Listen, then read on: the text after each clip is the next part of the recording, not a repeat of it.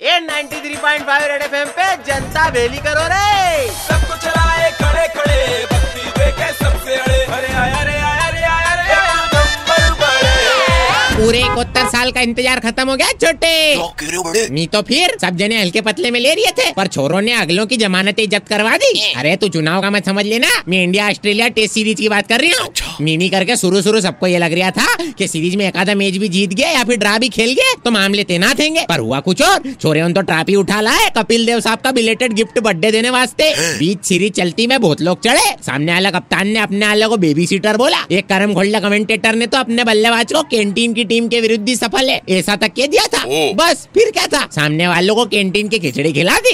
उधर ऑस्ट्रेलिया में अपने छोरे सेलिब्रेशन में लगे थे। अनुष्का भाभी की नज़रें लगी हुई थी विराट भैया पे प्रेम ऐसा कि उमड़ के ओवरफ्लो हो रहा था पर विराट भैया की नज़र ट्राफी पे थी ऐसी पप्पी ली ट्राफी पे कि ट्राफी भी मारे शर्म के लालम लोट हो गई पुजारा भैया भले ही जीत के हीरो हुए पर पूरी टीम के साथ हीरो वाला इजी डांस नहीं कर पाए पर इधर पीरवीन भैया ने दशहरा मैदान में पूरा कार्यक्रम निभा लिया था गोलगट्टम लकड़पट्टम मित्र मंडल वालों के बधाई का प्रॉपर होल्डिंग लगवा के भंडारे का आयोजन करवाया पर असली प्लानिंग जब पूछी तो पीरवीन भैया बोले क्या अपन ऑस्ट्रेलियन छोरों वास्ते क्रिकेट वर्कशॉप आयोजित करवाएँगे जिसमें बिगर रेजमाल कग्गज द्वारा बाल से छेड़छाड़ करे बिना जीतना सिखाया जाएगा मैंने तो लगे हाथ मुहावरों का वाक्यों में प्रयोग वाली किताब भी पीरवीन भैया को थमा दी छोटे। खेल खेलने में नहीं तो कम अज कम बकरबाजी में तो बराबर से उतरे सामने वाले। हाँ नहीं तो 93.5 थ्री पॉइंट फाइव बजाते रहो